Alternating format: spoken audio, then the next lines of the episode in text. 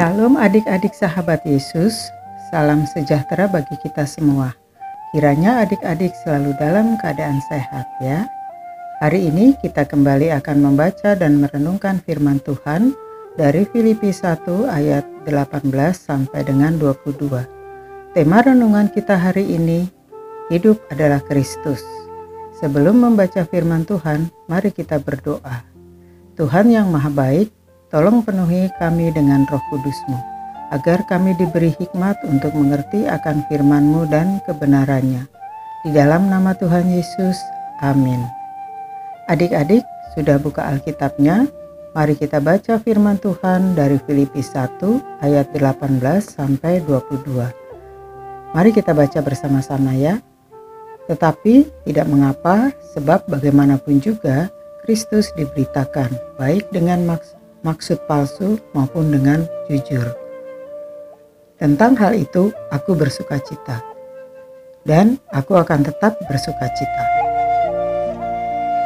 Karena aku tahu bahwa kesudahan semuanya ini ialah keselamatanku oleh doamu dan pertolongan roh Yesus Kristus Sebab yang sangat kurindukan dan kuharapkan ialah bahwa aku dalam segala hal tidak akan beroleh malu, melainkan seperti sedia kala. Demikian pun sekarang, Kristus dengan nyata dimuliakan di dalam tubuhku, baik oleh hidupku maupun oleh matiku. Karena bagiku hidup adalah Kristus dan mati adalah keuntungan. Tetapi jika aku harus hidup di dunia ini, itu berarti bagiku bekerja memberi buah. Jadi, mana yang harus kupilih, aku tidak tahu. Demikian pembaca pembacaan firman kita hari ini. Nah, ayat kita hari ini, Filipi 1 ayat 21. Karena bagiku hidup adalah Kristus dan mati adalah keuntungan.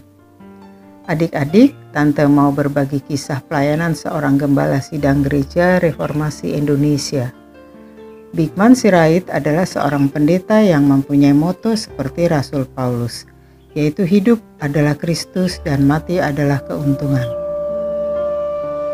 Pendeta Bigman Sirait lahir di Pematang Siantar 11 Desember 1961 dan menutup usia pada tanggal 29 Juni 2019 di Jakarta akibat penyakit jantung yang sudah lama dideritanya. Meskipun beliau sudah lama mengalami gangguan jantungnya, namun beliau selalu semangat dalam pelayanan yang Tuhan percayakan kepadanya, khususnya di desa Kalimantan dan Papua. Dengan kondisi pompa jantung yang cenderung terus melemah, akhirnya di tubuh beliau dipasang pompa jantung buatan. Ada sebuah yayasan yang didirikan pendeta Bigman Sirait, yaitu Yayasan Mika, yang ditujukan untuk pendidikan anak-anak yang kurang beruntung, mulai dari tingkat pendidikan PAUD sampai dengan SMA. Beliau selalu bersyukur karena dalam keadaan sakit Tuhan masih mempercayakan sebuah pelayanan yang tidak mudah. Justru dalam kelemahan fisiknya beliau dipakai Tuhan. Meskipun tidak sembuh, namun beliau selalu merasakan pemeliharaan Tuhan yang ajaib. Karena itu, meskipun dalam keadaan sakit, Beliau selalu memberi yang terbaik dalam pelayanannya dan semuanya untuk memuliakan Tuhan. Melalui kisah pendeta Bigman Sirait, kiranya kita dapat bertumbuh dalam pengenalan akan Kristus. Sekalipun tubuh kita lemah, kita selalu mengucap syukur, berdoa, bersaksi, memuji dan memuliakan Tuhan. Tuhan mungkin tidak menyembuhkan penyakit kita, tetapi satu hal yang pasti bahwa Dia akan menyertai kita dan memberi kekuatan untuk melewati masa sulit. Mari kita akhiri renungan hari ini dengan berdoa.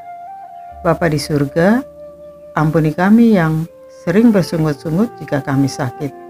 Berikan kami semangat, sukacita, dan kekuatan saat kami sakit. Mampukan kami agar selalu dapat mengucap syukur meskipun dalam keadaan sakit untuk memuliakan nama Tuhan. Terima kasih ya Tuhan, dalam nama Tuhan Yesus. Amin. Damai sejahtera Tuhan Yesus menyertai adik-adik.